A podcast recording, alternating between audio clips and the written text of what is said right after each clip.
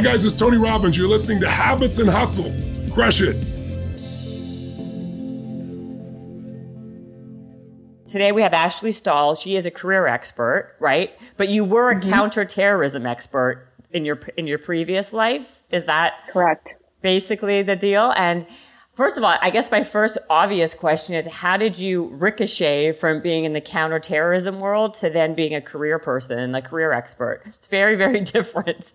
I know, I know. I feel like that's the truth of who we really are, though. I feel like who we are is such multifaceted beings. And in the same way, a plant is like a growing organism, so are we with our skin cells like shedding every seven years for a new body. So it's mm-hmm. like, you know, um, I started in counterterrorism because I remember in college going to the career services office and trying to figure out what the with the lady there like what do i want to do who do i want to be when i grow up and i remember she gave gave me all those like three worded directives like do what you love and follow your bliss and you know and i remember leaving like way more confused than i even began and just feeling so confused and it wasn't until way later that i would realize there's a huge difference between being interested in something and being a happy consumer of something and being a successful producer of something. So, you know, I love consuming fashion politics. That does not mean I'm meant to be a fashion designer or a politician. You know what I mean? So, yeah.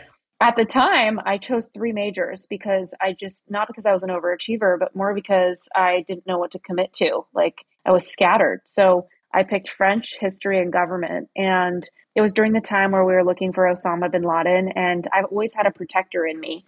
And it's so interesting because in 2008, I was living in France, and I'll never forget it. There was like this pouring rainy day. Nobody was out except for this one couple.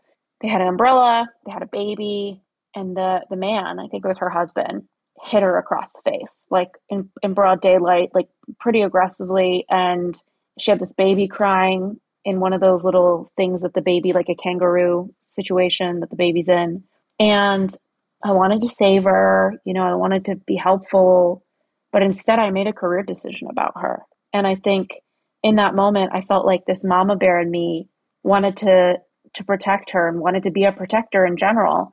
Mm. And the mm. highest level of being a protector, I thought, was working in national security. So I gave everything to my career. I learned languages, Dari, Arabic. I'm bilingual in French.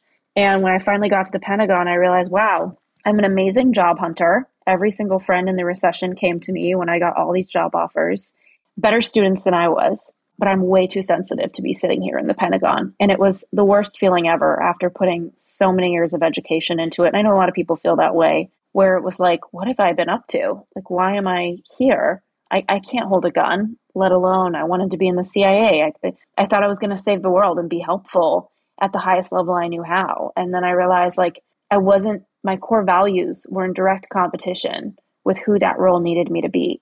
I was going to say something. I wanted to ask you about core values versus core skill set, which you talk about mm-hmm. in your book. But I wanted to first kind of like continue with what you said because I think when you what you first said was I think what a big trap is for people because a really big hashtag trending thing is follow your passion and Ugh. people like to me it's like uh, what do you mean follow your that's such an arbitrary thing. Like you're right like follow your passion. You're right like i you can like i can like a lot of things. I like to watch trashy tv doesn't mean i want to be a real housewife. So right. you know you know i think that what happens is we're given these platitudes and then we blindly follow versus yeah. understanding and knowing what our true core skill set is and really making you know, our career, what we're good at, and then whatever we like, keep them as hobbies. But that was what I was going right. to say. Yeah, I love that. I feel like core, okay, so every chapter of my book and, and the message of the book is don't do what you love. Like, don't follow your passion, do what you are. And so all 12 chapters of the book are geared towards helping you figure out who is that and how do I bring that into my career. And two core facets of that are core values and your core skill set. So there's kind of two, maybe I want to say three big dynamics in your career. Okay. The first one is the how, and the second one is the what, and the third one is your energy levels.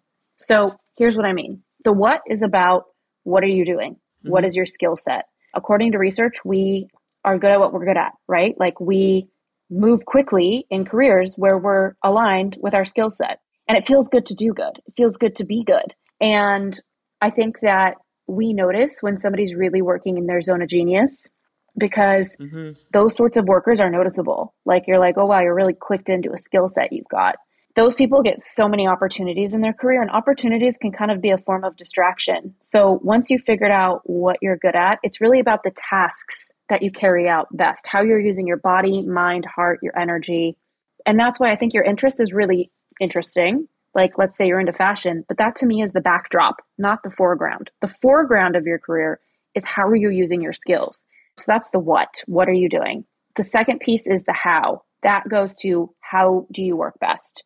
Given that 50% of people leave their job because they don't like their boss, or, you know, if you're an entrepreneur, you know, it's pretty shocking statistic. A lot of people, if, if they leave you, maybe it's because they don't like you. It's, it's very powerful to take that leadership and really self reflect on how you show up with your people. Mm-hmm.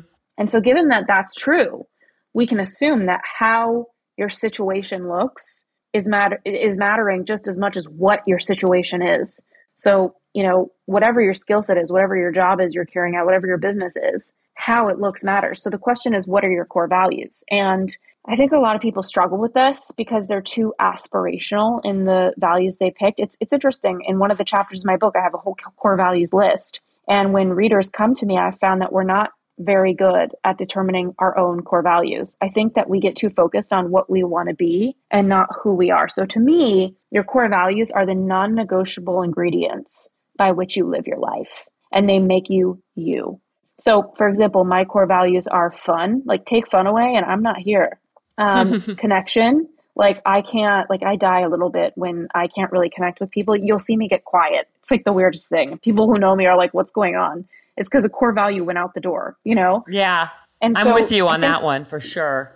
Connection. Yeah, connection. I actually even did your quiz on your website about uh-huh. you take you like take the quiz and so, to help yeah. you kind of figure out where you should be career wise. Obviously, I knew you were coming on my podcast, and mm. you answered like that was a question I saw a lot about the connection piece. That was a big through line because it's true. I think that if that's a core value of somebody and you're not getting that, that's also with life, that, not just with your career. It's a big one. Right. Well, that's a really cool thing to look at is can you bring some of this core value into your life? Do you need it in your career? I think the problem with people's career is when it violates their core values. Mm-hmm. Mm-hmm. So let's say you know your top five core values. And I think having conversations with people that love you and know you are helpful for that like hey do you think what do you think my core principles you know and values are are they family authenticity balance whatever right and by right. the way define them because you know i had a client in my private practice he told me adventure was a core value and for him that meant skydiving and then this other girl said adventure, and for her, it meant trying new restaurants in Miami. So, like, define the values, my friends. But That's hilarious. Yeah. It's, it's all relative, I guess, to who you're talking to, right? It is. And it's interesting because I think that if your job has four or three of your core values, that's one thing. That's not a bad thing. It's not about you having all your values in your job. But I think when your job violates a core value, that's when you're bound to be in a lot of pain. So, for example, um, connection's a core value, and I'm sitting in the Pentagon where I need to lie about who I am if I want to advance in my career because I was on the path to being in the Central Intelligence Agency. You can't tell people what you're up to. How can I be in connection when somebody asks me how my day was and I can't tell them anything about my day oh, or how wow. I'm feeling or yeah. why I'm feeling that way? So that was just one of a bajillion thoughts that I had when I was in national security. But wait, how old were you? Because you don't seem like very old. So I mean, when, yeah. when were you doing this? I'm 36 now. I was 23 then. Okay, so you were really young. Was it like your 1st mm-hmm. like so you were kind of was that a job that you got right out of school and you were kind of just learning your way back then and you made that pivot pretty pretty early on maybe then no? i was kind of ushered into a leadership role. So basically what happened if you work in the government it's kind of like a chicken or egg situation with a security clearance. Like you can't get a security national security job unless you have a security clearance but you can't get a security clearance unless you have a government job. Like they're not just going to give that to you. So it's it's a real chicken or the egg. That's why you see a lot of military people who go into the government because they already mm. have that clearance. All right. Okay. So I went in the back door and I got in through defense contracting because private companies that have these big government contracts, the only difference between me at the Pentagon and someone that got hired directly through the government was I had a pink badge and they had a white badge to get into the building. And my job was going to expire in five years, and theirs just keeps on going because they're on government payroll. Oh. What I loved, what it was like, it was the private sector, but it was still the public sector. So I kind of got the perks of both. I got a higher paycheck, but it was more risky because I was a shorter term hire for five years. All of it said, going into defense, they had had uh, a lot of colonels in my role, like out of the military. But the problem was that they were taught to delegate and they did that really well. But they needed somebody in my shoes um, in that position that wanted to do the work themselves, like wanted oh. to get their oh. hands dirty. Yeah. So I ended up getting this huge opportunity in a leadership position at 23. And before that, I was an admin assistant answering phones in Los Angeles after I finished my graduate degree, just kind of like waiting for my big moment. But yeah, it, it's interesting because you know, I was talking about your your core skill set, which we've talked about, and then your core values being violated, and then there's your energy levels. So to finalize the core values being violated, you know, let's say your core skill set is words, which is definitely mine. You know, like I actually in the past year, speaking of pivots, because my TED Talk changed my career so much, like it went so viral, I started getting booked on speaking tours. I started helping people write speeches. I actually wrote 40 TED Talks last year and booked 39 on stage. So it's been really interesting because I'm coming back to words, which brings me to my next piece is like, let's say you have a words person who's an extrovert, because that's another thing is are you introverted or extroverted? That goes back to my third piece around energy levels. So I'm an introverted words person. That means that you're probably not going to see me as energized by being on stage as I am being behind my laptop and typing. Like truly, mm. I loved writing my book. I love podcasting. It's like so much more like one on one, more on my terms versus like being at a conference, which kind of kills me a little bit. Mm-hmm. So, you know, now instead of being the person on sp- on stage like I used to be, I'm behind all the people on stage and it's so much more fun for me. But let's say you're an extrovert and you're a words person and you're doing a sales job and you're totally into cars and it's like in the automotive space. But let's say that you feel like your company has no integrity and integrity is a core value for you and like you you feel like you're selling your soul a little bit to like go with so your skills are right the job is right they're using you right but your values are being violated so i think that that's something for people to really take a look at and then when it comes to energy levels there's a couple things a what i said like introvert or extrovert because that shares with you how your core skill set is going to be harnessed in the world and a lot of people whether they're business owners or corporates they'll be like what title do i want to be or what service do i want to offer and i'm like your core skill set is your umbrella that you're going to operate under in your whole career. So you don't need to know what the title is of what you're doing as much as how you're using your skills. So energy levels, introvert, extrovert, also just your physicality. Like I got bit by two Lyme ticks, like not one but two in my life. And I don't wow. have that many symptoms from I know. It's like, was I meant to have Lyme disease? But Do you have, have Lyme disease? Symptoms. Yeah, I mean, once you get bit, you have it for life. It's just a matter of if it's awake or asleep. Like it's, it's oh. like that's why oh. people who have like car accidents, it shakes things up in their body, and the dormant Lyme cells like come yeah. out to play. So I just have to be taking care of myself, eating an anti-inflammatory diet. All of this plays into my energy. And I remember in middle school, after my first tick bite, I got sick easily because I didn't realize at the time I was immunocompromised. So I remember in my head thinking like, how am I ever going to be in the workforce? Because sometimes I would get a cold that would last for like six or seven weeks. I'd lose my voice entirely. And that really fueled me into entrepreneurship. So I think for anyone listening, it's like these three spokes are like, I feel like 85% of the game. Like, what's your skill? What do you value? What's your energy level? Because physically, I know that and that's what I didn't love when I was going on speaking tours. I still love speaking. I just do it less often because it's I can't sustain it energetically. But yeah, I used to get on stage and I would fall asleep for 24 hours after that because I was just so taken out. Oh wow. And yeah, yeah it, it just was like, oh, this isn't how my body is gonna thrive. I can't keep this up. This isn't aligned with the truth of what I can do and who I can be.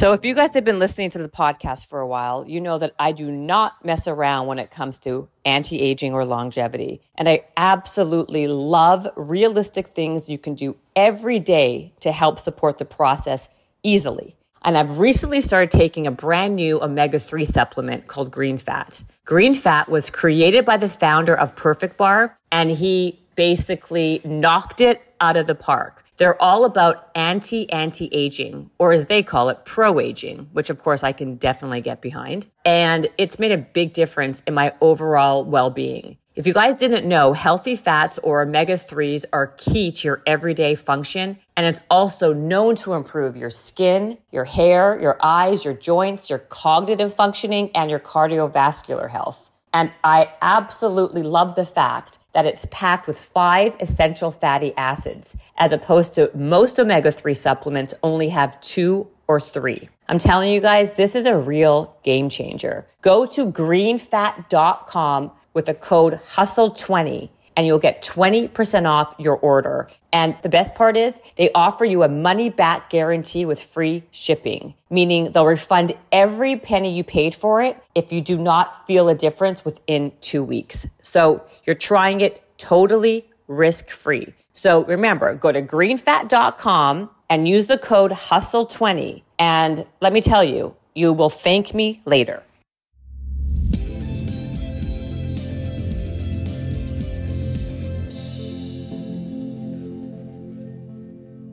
I want to take a quick break from this episode to thank our sponsor, Therasage. Their Tri-Light panel has become my favorite biohacking thing for healing my body. It's a portable red light panel that I simply cannot live without. I literally bring it with me everywhere I go. And I personally use their red light therapy to help reduce inflammations in places in my body where honestly I have pain. You can use it on a sore back, stomach cramps, shoulder, ankle. Red light therapy is my go-to. Plus, it also has amazing anti-aging benefits, including reducing signs of fine lines and wrinkles on your face, which I also use it for. I personally use Therasage Tri-Light everywhere and all the time. It's small, it's affordable, it's portable, and it's really effective. Head over to therasage.com right now and use code Be Bold for 15% off. This code will work site wide. Again, head over to Therasage, T-H-E-R-A-S-A-G-E dot com and use code Be Bold for 15% off any of their products.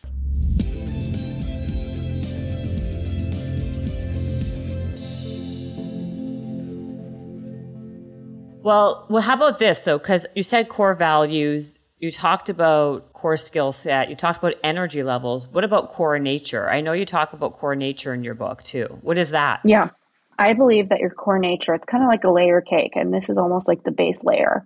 It's the energy you bring to the room when you walk in. Mm, okay. So, you know, if you ask people who get a good sense of you, whether it's friends, family, your parents, people that you feel like really have a good pulse on your your vibe, hey, how would you describe how the room changes when I walked in? Like, oh. what is the energy I'm bringing? Okay. I remember when I was at the Pentagon, this woman, she was such a gem, Jeanette. I talk about her in my book. And a lot of my book is stories, but with the goal of making these points, core values, core skills. That's really demonstrating them for people to self apply. But I remember Jeanette, she said to me, Ashley, when you walk into the room, like, you're so bold, you're so communicative, you're so wise.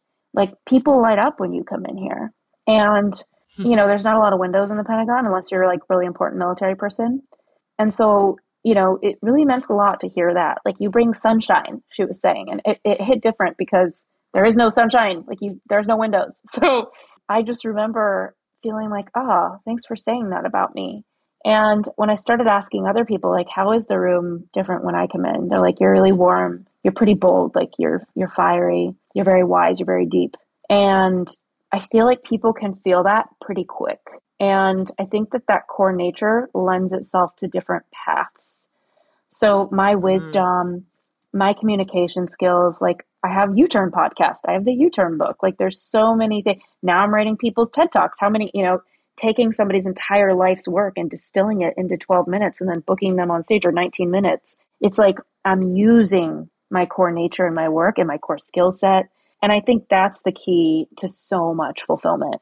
Well, Yes, I get that. So basically, the core nature piece of it is really about how other people perceive your energy. And so you utilize that in what you choose to do, right? Mm-hmm. So if you're like, if you're calling yourself someone who's warm and happy and sunny, it's going to be a different career path than someone who's more morbid or more know, serious, more serious, more conservative, yeah. more okay. I get that. So, because you talk, okay, your book, of course, the You Turn is 12 steps. But when you did your talk, your TED talk, it was three key steps to doing a U turn on our lives. What are the three key steps to doing a U turn for someone who wants to pivot, who doesn't know how, who has misstepped, and they want to mm. try again? Yeah, I love this question because I feel like there's so many ways to make a U-turn and I absolutely love TED because it's just bringing me so many magical people to see this work every single day and I feel like I've finally gotten to a point where I care more about impact than anything else. So one of the first things is really doing a self audit asking yourself and i love this question and it was in, it's funny because i thought of this question and then i read women who run with wolves and clarissa estes she mm-hmm. mentioned something along these lines as well is what do you know that you wish you didn't know and i think if all of us sit with that for a moment we're all holding something inside of us that we know that maybe we spend a lot of the day trying not to know because it's really inconvenient being happy is such a commitment like it's not for the faint of heart. Being fulfilled, like you, you know, you asked me right when we got on the show, you were like, "Hey, how did you go from counterterrorism to career coach?" Well, like I was sitting in the Pentagon and offering all my friends career help on the weekends because they were like in the recession, better students in grad school than I was. And I just knew how to do a resume and have a networking call. So that was what I taught. And eventually that lent itself to online courses my book deal and my podcast and all you know my platforms um, and even now it's so interesting my i went on 100 podcasts to launch my book a few years ago and i worked hard to like share the message about it and then it just dropped in taiwan and became like an international icon in taiwan and so how random that, is that so random well i think that's the thing is like we can work really hard in our career and we should but sometimes we just have karma somewhere else, right? Like yeah. we're being pulled places. And I feel like for me, I was being pulled towards career coaching. Like people, and people would say, you should be a career coach. And I remember being like, what does that even mean? Like, you know, a coach on the side, like, do, do they stay outside of your office and like cheer? Like, what are we talking about? And eventually I got the courage to start my private practice. And, um, you know, I've coached hundreds of people one on one and thousands in my programs. But I feel like now at this stage of my life, there's so much fulfillment in who I am, what I do. And I think a lot of it comes down to knowing like your purpose moves. And are you willing to give yourself permission to be experimental in your career? Do you have a take on this? Like, how do you deal with all of your multifaceted ways of being, Jen? Well, first of all, I, well, it's different. It's different and similar. I, I like what you call a self audit. I call it self, I think it's one thing, I kind of call it self awareness. You got to have like a mm-hmm. come to Jesus moment with yourself, is what I talk about, and really have the ability to be self aware and like know, you know, what, A, what you're good at, what you're not good at, what you like, what you don't like, and like be realistic and honest with yourself. I think that's the first step for me anyway on making any pivot or any change in your life but what you're talking about is different in the sense that you're saying there's mm-hmm. three steps just in order to even make a U-turn. Yeah. And you're basically calling it a self audit. What's the two other steps that you would say? What would be the two other key components if someone wants to make a U turn? Mm-hmm. And I, I, would say I had no idea your book was out for many years already. How many years has it been? Uh, it came out in early 2021, like January 2021. So oh, it's been so just what, like a couple of years. Yeah. Oh, and that's when it became. So when did it become a huge sensation in Taiwan? Actually, just like uh, like maybe six months ago, it, it, I got an international deal there, and now all my courses are being licensed in Mandarin to different platforms so out there. Like it's just been such a it's also been really refreshing as a businesswoman. Not that I'm really a businesswoman. I feel like I'm more of a Shel Silverstein than like a Sheryl Sandberg, you know? but it's been interesting because I'm realizing like when we work as entrepreneurs in the US, we're really thinking a lot about the US market. Like who's our ideal people? Where are they hanging out here? But it's been so fun for me to realize like there are other markets that are so wanting your message, your work, and it's going to take off like wildfire in those markets when you hit it right. And it's been so inspiring for me to want to help people and not to be as identified with where I'm from, but more identified with what I have to say and who I want to help. And so we're working now on deals in Korea and, and different other markets, but which is a whole thing to tap into that. But the second step you'd asked about is to follow what feels good. And this sounds pretty counterintuitive because I say don't follow your passion, don't do right. what you love. And some people are going to say, well, what if, you know, what feels good is being an artist or Right. well, wait, cupcakes. let me just hold on just one second because I want to make sure people yeah. are, are, getting the whole thing. So I asked you the three key steps to making a U turn in your life. You said the first one is to take a self audit of your life, mm-hmm. right? Mm-hmm. The second one you says follow what feels good. Mm-hmm. Okay. And and that yeah, that does sound counterintuitive to the whole idea of follow your passion. It sounds like that's exactly yeah. what it is. It's not? Right. And I think that's where people misunderstand. So, what I mean by that is we have 200 million, million neurons or so in our gut, right? Like that's why people are calling it our second brain. Mm-hmm. It's the size of a cat or dog's brain. So, what we can imagine with that being the case is that when our stomach sinks, when we get butterflies, like when we feel pulled towards something, there's wisdom to it. And so, when I say follow what feels good, I'm talking about intuition. And for me, the definition of intuition mm, okay. is knowing what you know without knowing why you know it. So many of us have intuitive pulls from the universe towards different things. Like real real talk, I'm actually flying to Colorado this weekend to get my uh, degree or my certificate in clinical herbalism because I just feel a breadcrumb about it. I'm like, I just want to know how to make teas that help me ha- when I have a cough, or I want to make herbs for my friends. Like I'm just curious. That's it. And there's some part of me that is pulled towards it. And that's enough for me to live my life intuitively. And to choose to live intuitively, it's kind of like choosing to live vulnerably. It's a it's a daily choice. It's not like, you know, I, I'm gonna prioritize my intuition. It's like, well, that's a whole way of life. Right, right. Choosing right. what your what your body is telling you versus what your what your head is. And obviously there's a middle ground. So I think when people are feeling cut off in what they do or they, they're feeling stuck, I think the first order of business is how do you get back in your body? How do you get back to you? And I think that comes down to following what feels good. And that doesn't just mean your passion. To me, that means just getting back to you. So when I'm off in my career, I'm not grabbing like an octopus tentacles like onto something new. That's not effective. That's like a snow globe with flurries everywhere. It's like wait for the snow to settle and go do things that make you feel like you. Who are the people, the places, the things that make you feel like you? Go do those. What are the nudges that you're getting? Follow the breadcrumbs. Did you have a conversation with people? Conversations are one of the most powerful things you can do when you hit a plateau. Like, you don't need to have it with experts either. Like, I always tell myself when I feel stuck in my life, I need to have more conversations because conversations give you new thoughts and new thoughts give you clarity. And so for me, it's not like I'm on all the time when I'm in this mode.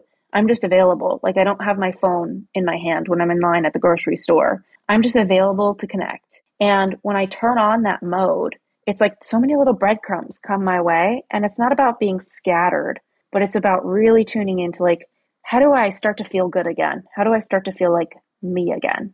Um, so that's what I mean by the second step. And what's the third step? The third and final step, which I mean, I could talk about U turns forever, but is engagement. Like, it, you know, I feel like there's something really toxic in the self development world about we have so much awareness, right? Like, I was just interviewing Katherine Woodward Thomas from the Conscious Uncoupling book yesterday for my podcast. She was saying, she's like, so many people are like, well, I'm this way because my dad did this when I was a kid and did it. She's like, that's all very valid, but what I'm looking at is 30 minutes ago, why did you do that? And yes, all that stuff has something to do with it, but you're still doing it 30 minutes ago and it's yours now. So it's like really taking a look at these present things and not having this toxic level of awareness where it's like, well, this is why all this is happening. Well, cute, but like the growth is where the rubber hits the road, where you actually just choose differently. Even when your body feels really bad and you're doing it, that's the growth. So, you know, doubt doesn't mean don't. And stepping back does not mean stepping down. You know, mm-hmm. sometimes we need to back up. And people sometimes feel like, oh, I'm backing down in my career. No, you're not. You're course correcting. And, you know, there's this whole thing around nonlinear careers. And I think there's so much wisdom to that. Like, we are not linear mm-hmm. beings. Mm-hmm. You know, our, our interests move over time. And, you know, even when we look at the college system, kids are coming in at 18, you know, years old. It's like, how are they supposed to know what they're interested in or what their skills are? Like they've never done anything in the workforce and they feel all this pressure to somehow know. It's like telling your kid to marry their first crush in preschool. Absolutely. It just doesn't make sense. Yep, I agree with you.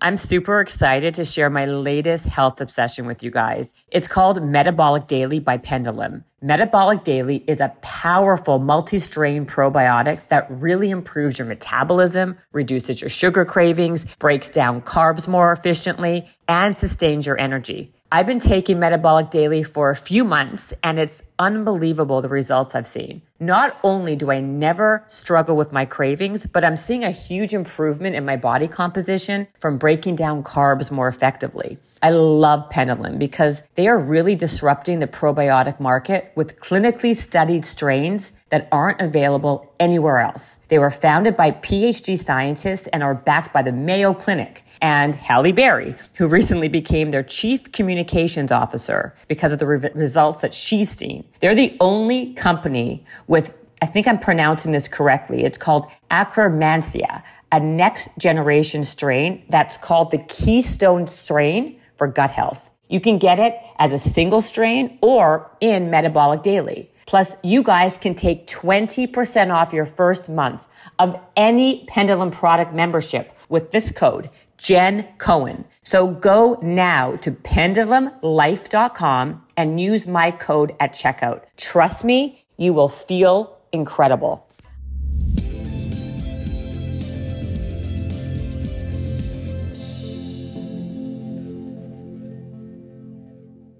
I think there's a, a, huge thing with nonlinear. I think there's a lot of pressure. I mean, I, I, agree with lots of different things that you're talking about, and I talk about it a lot in my podcast and or in my conversations with friends or whoever.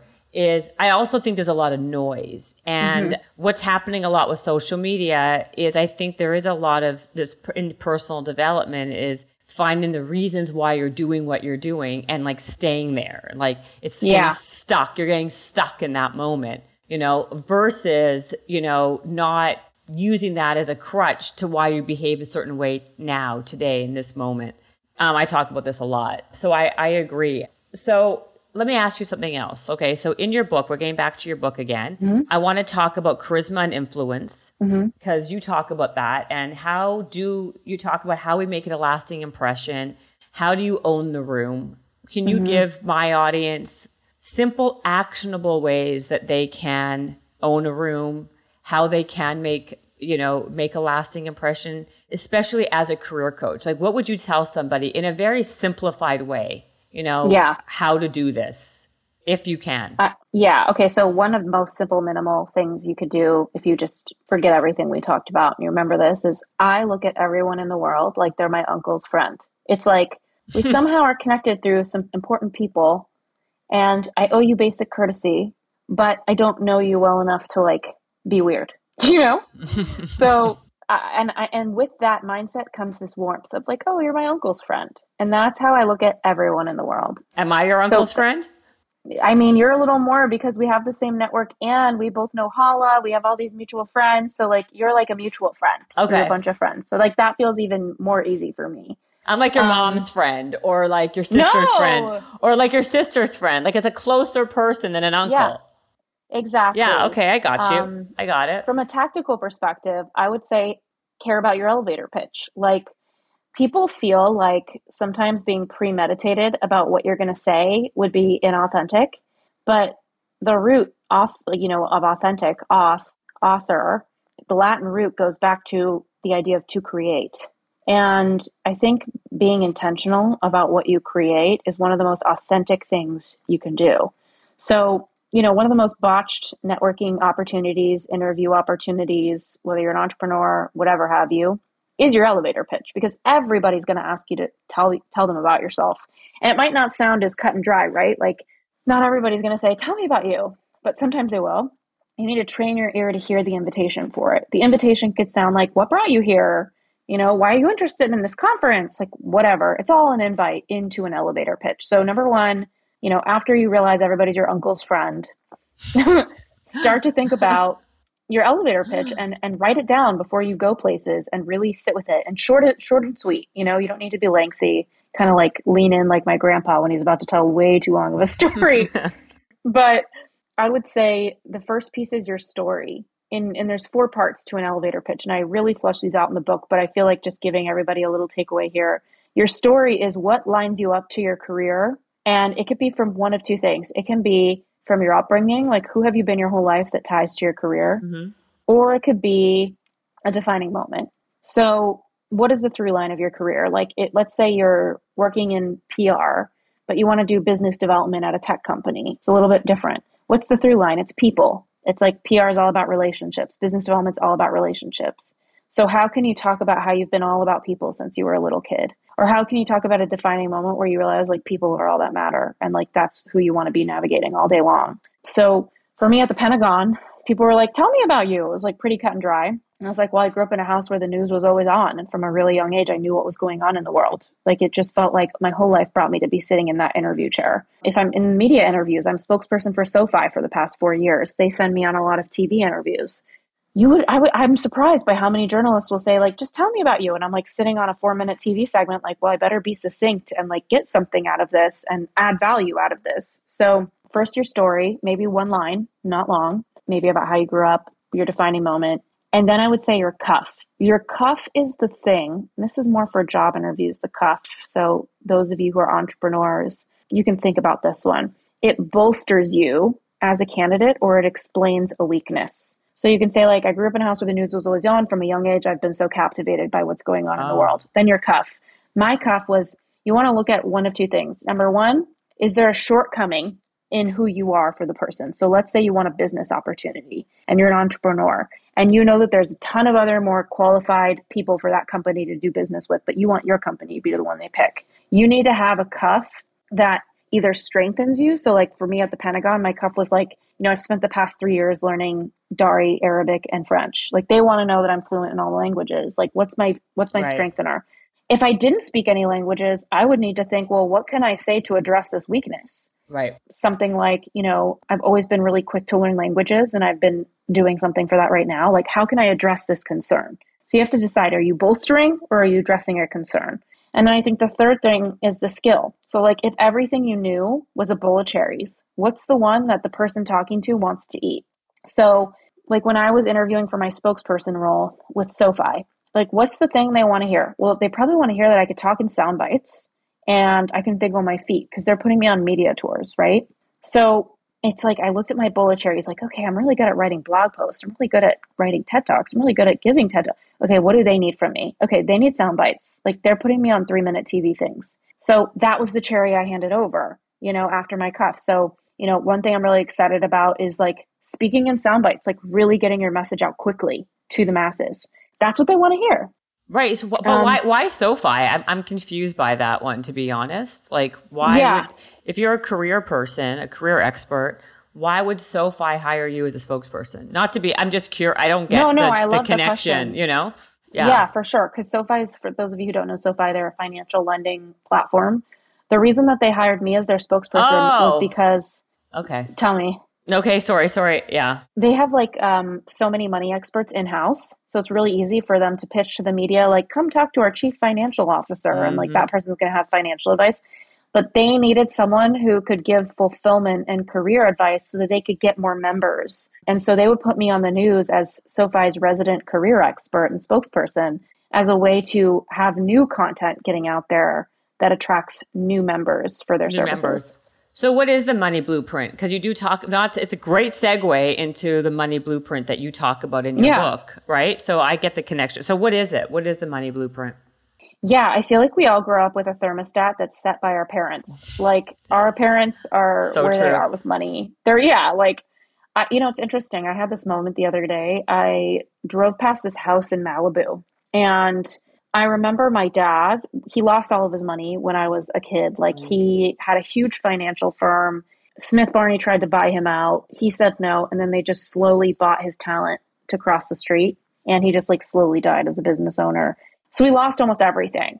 And in that time, I remember financial things felt bigger to him than they even were. So he would go buy houses and be like, oh, that house is like $10 million. Like, that's just like, but then I had this moment recently as an adult where I drove past one of those houses and there was a sale sign and I saw that it was 2.7. And I was like, okay, it's not to say $2.7 million is nothing, but that's a pretty big price difference. And so I think that came down to his thermostat. It was like everything that was like a financial expense that he wanted felt so big to him when he lost all of his money that he made the things he couldn't have seem even more far away.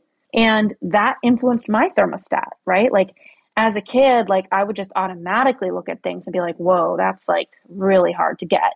And so as an adult, it's been such a rewiring for me. So when it comes to your money blueprint, I think everyone has one. A lot of publishers wanted me to write about this originally, but I just was so much more called to fulfillment and career clarity. But, you know, I think the first question, and I think a lot of professionals might come on here and say, like, what was the conversation like in your life, in your house about success, about money? I had this business coach once, and her little kid interrupted our session, and he was so cute. And she was like, Hey, honey, like, we're working. Like, we're not going to be done for two more hours. Go see your dad. And he was like, One day I'm going to have so many clients. And I just remember being like, What a great thermostat, you know? Like, and it makes sense that he thought that. He's watching his mom make money all day long. She was a really competent woman. So I think that these, and she's very confident with money.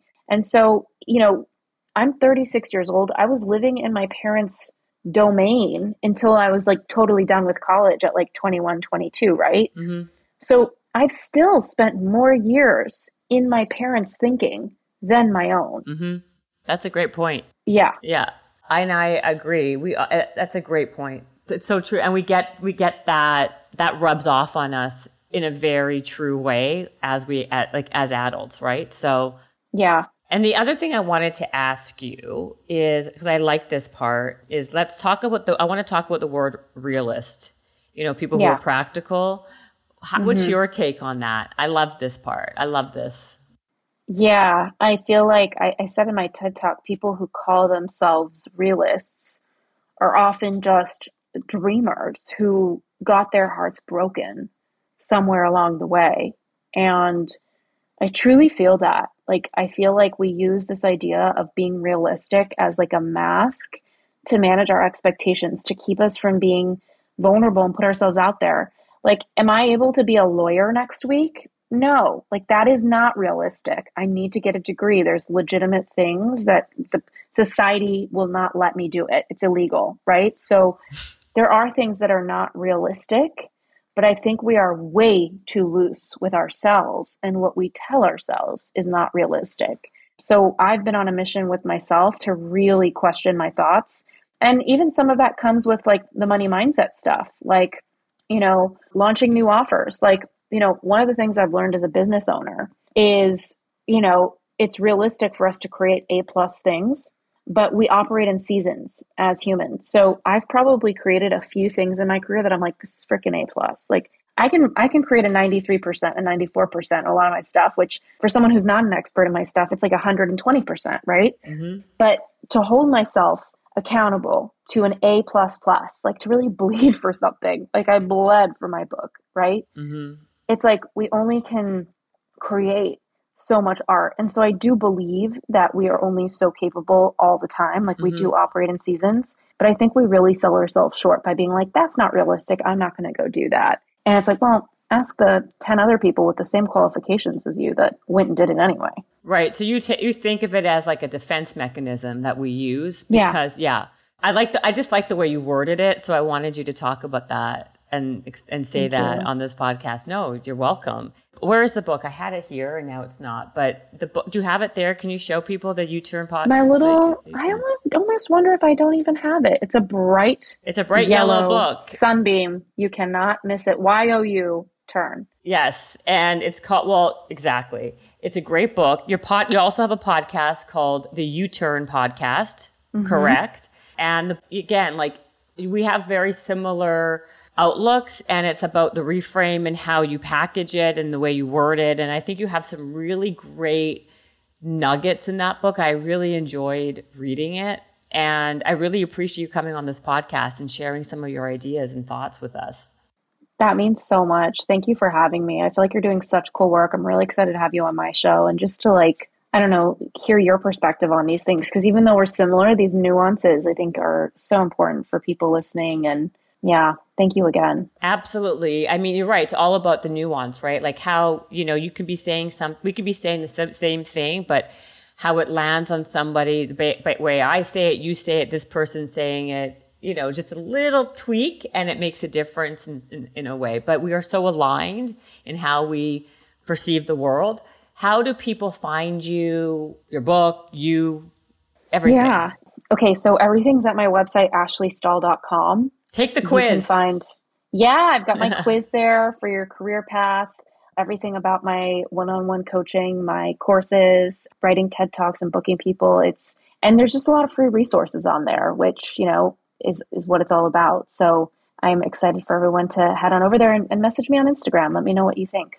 You know what's really funny, and we can talk about this like on mine. I mean, my TED talk did very well as well. Not one person ever asked me to re- to write a TED talk for them. I don't know where you're getting all this business with people asking mm-hmm. you to write. And we, you and I had a very similar thing. We both did Forbes and this. The, I haven't gotten yeah. one request to write a That's TED talk. so interesting. I yeah, I it started with my business coaching clients. A lot of them were like, "I really want to pursue this." Yeah, that makes sense. And so I help them brainstorm. And it's also good for your personal brand. Like, what is your message? If you only have 12 minutes, what do you care to say? 16, 16 minutes. Well, you could do 12, 16, 19. My strategy as a TEDx speechwriter is to write a shorter talk because who wants to have to memorize more than they have to memorize when they're a busy business person? God bless you. I know. I had notes all up and down my arms like a crazy person. Exactly. Yeah. Exactly. It yeah, was fifty-one percent best thing I've ever done. Forty-nine percent most terrifying worst thing ever. God, girl, yeah. girl, I, I totally agree. Thank you so much, Ashley. It was a pleasure meeting you. Thank you again. You too. And I'm excited to have you on my show. Yes, right now. yes. Bye.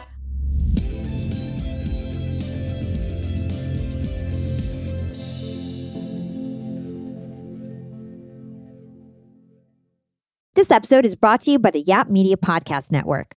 I'm Hala Taha, CEO of the award winning digital media empire, Yap Media, and host of Yap Young and Profiting Podcast, a number one entrepreneurship and self improvement podcast where you can listen, learn, and profit. On Young and Profiting Podcast, I interview the brightest minds in the world and I turn their wisdom into actionable advice that you can use in your daily life. Each week, we dive into a new topic like the art of side hustles, how to level up your influence and persuasion, and goal setting. I interview A list guests on Young and Profiting. I've got the best guests, like the world's number one negotiation expert, Chris Voss, Shark Daymond John, serial entrepreneurs Alex and Layla Hormozi, and even movie stars like Matthew McConaughey. There's absolutely no fluff on my podcast, and that's on purpose. Every episode is jam packed with advice that's going to push your life forward. I do my research, I get straight to the point, and I take things really seriously which is why I'm known as the podcast princess and how I became one of the top podcasters in the world in less than five years. Young and Profiting Podcast is for all ages. Don't let the name fool you. It's an advanced show. As long as you want to learn and level up, you will be forever young. So join podcast royalty and subscribe to Young and Profiting Podcast, or YAP, like it's often called by my YAP fam, on Apple, Spotify, Castbox, or wherever you listen to your podcasts.